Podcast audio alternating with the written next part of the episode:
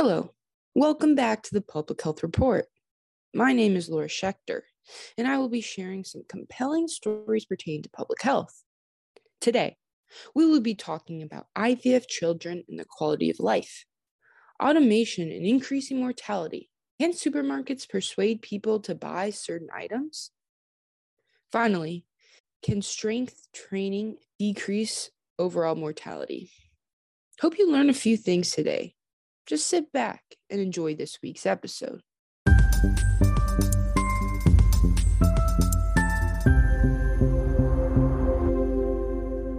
Our first story is the first of its kind.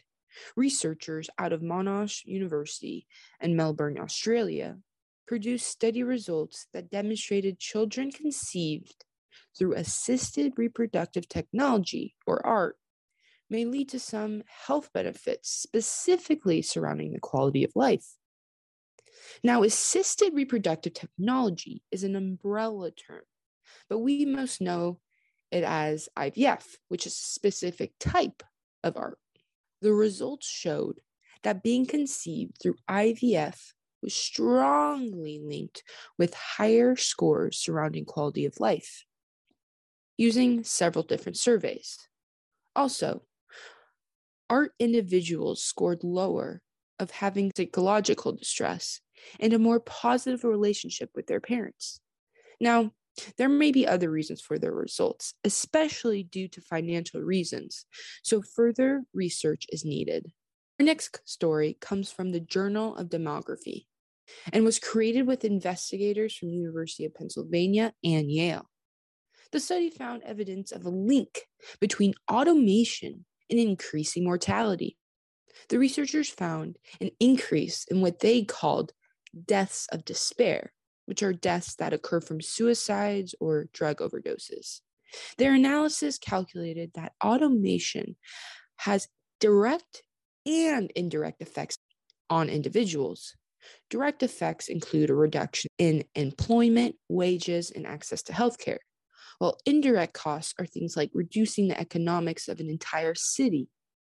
The article is incredibly robust, and I suggest you read the whole thing for their statistics on robots. For example, each new robot per 1,000 workers led to about eight additional deaths per 100,000 males aged 45 to 54.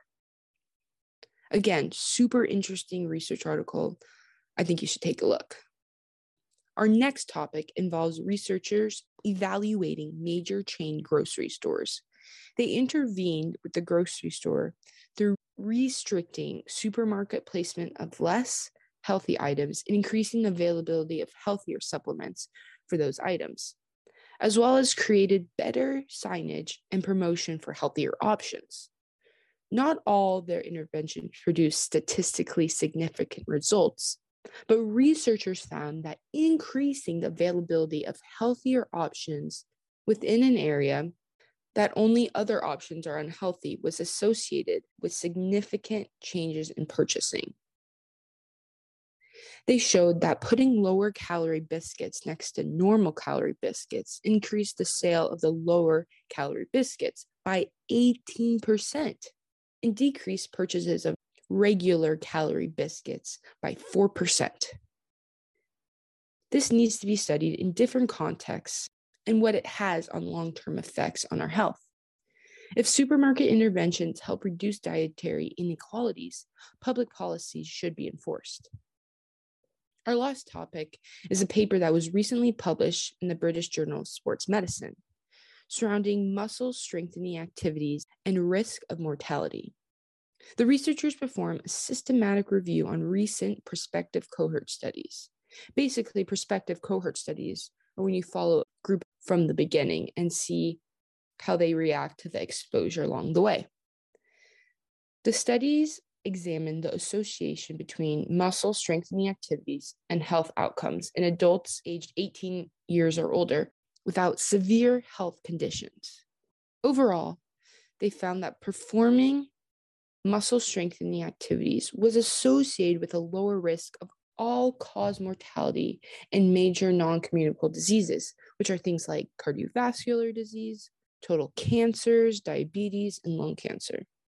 They postulate that the combination of muscle strengthening and aerobic activities may provide a greater benefit for reducing all cause mortality. Furthermore, more studies are needed to make more definitive statements.